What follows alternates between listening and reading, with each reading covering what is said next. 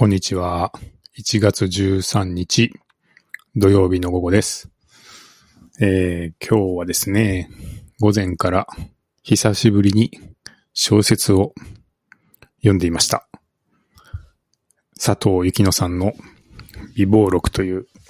小説でして、まあちょっとしたいきさつがありまして、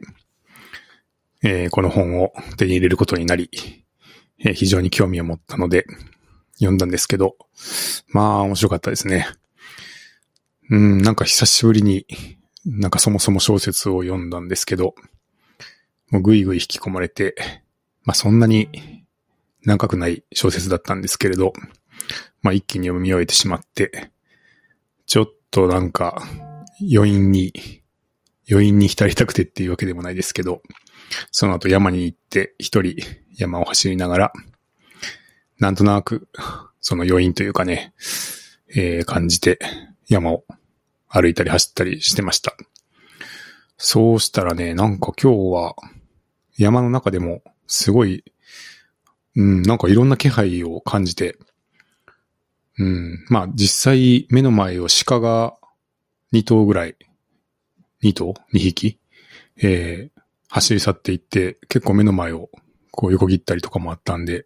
まあそういう獣にあったりっていうのは具体的にもあったんですけど、まあ天候も結構荒れているのか、まあ結構ざわざわとね、なんかしていて、すごいいろいろな気配を感じる山だったんですけど、まああえてわざとちょっと、あんまり人のいない道に行きたくて、なんかこう一人にね、なりたいというか、あの、あんまり人に会わない静かな方に行きたかったんで、あえてかなりマニアックなマイナーなルートばっかり選んで、できるだけ一人になれるような道を黙々と歩いたり走ったりしてたんですけど、そうしたら結構いろんな気配を感じて、まあ風とか獣だったとは思うんですが、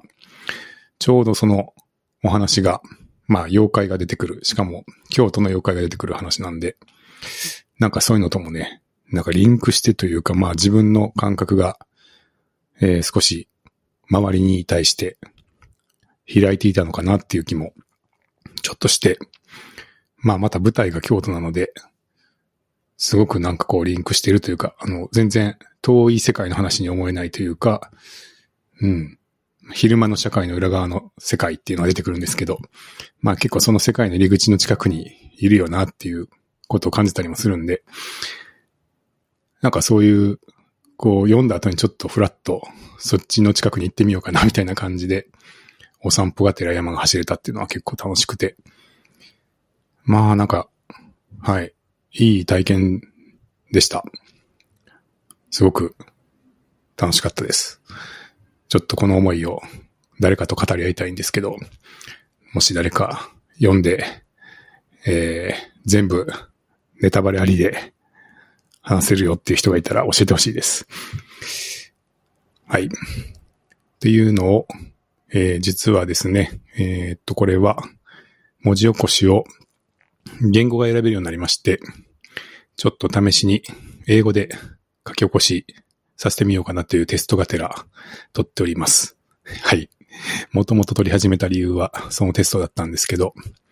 えーちょい、ちょっとね、今朝の出来事、話しちゃいました。文字起こし英語だとど、どうなるんでしょうね。意味的に翻訳されるのか、無理やり英語に書き起こしたみたいなものになるのか、よくわからないですけど、まあ、本来の使い方ではないんですけれど、ちょっとテストしてみます。それでは。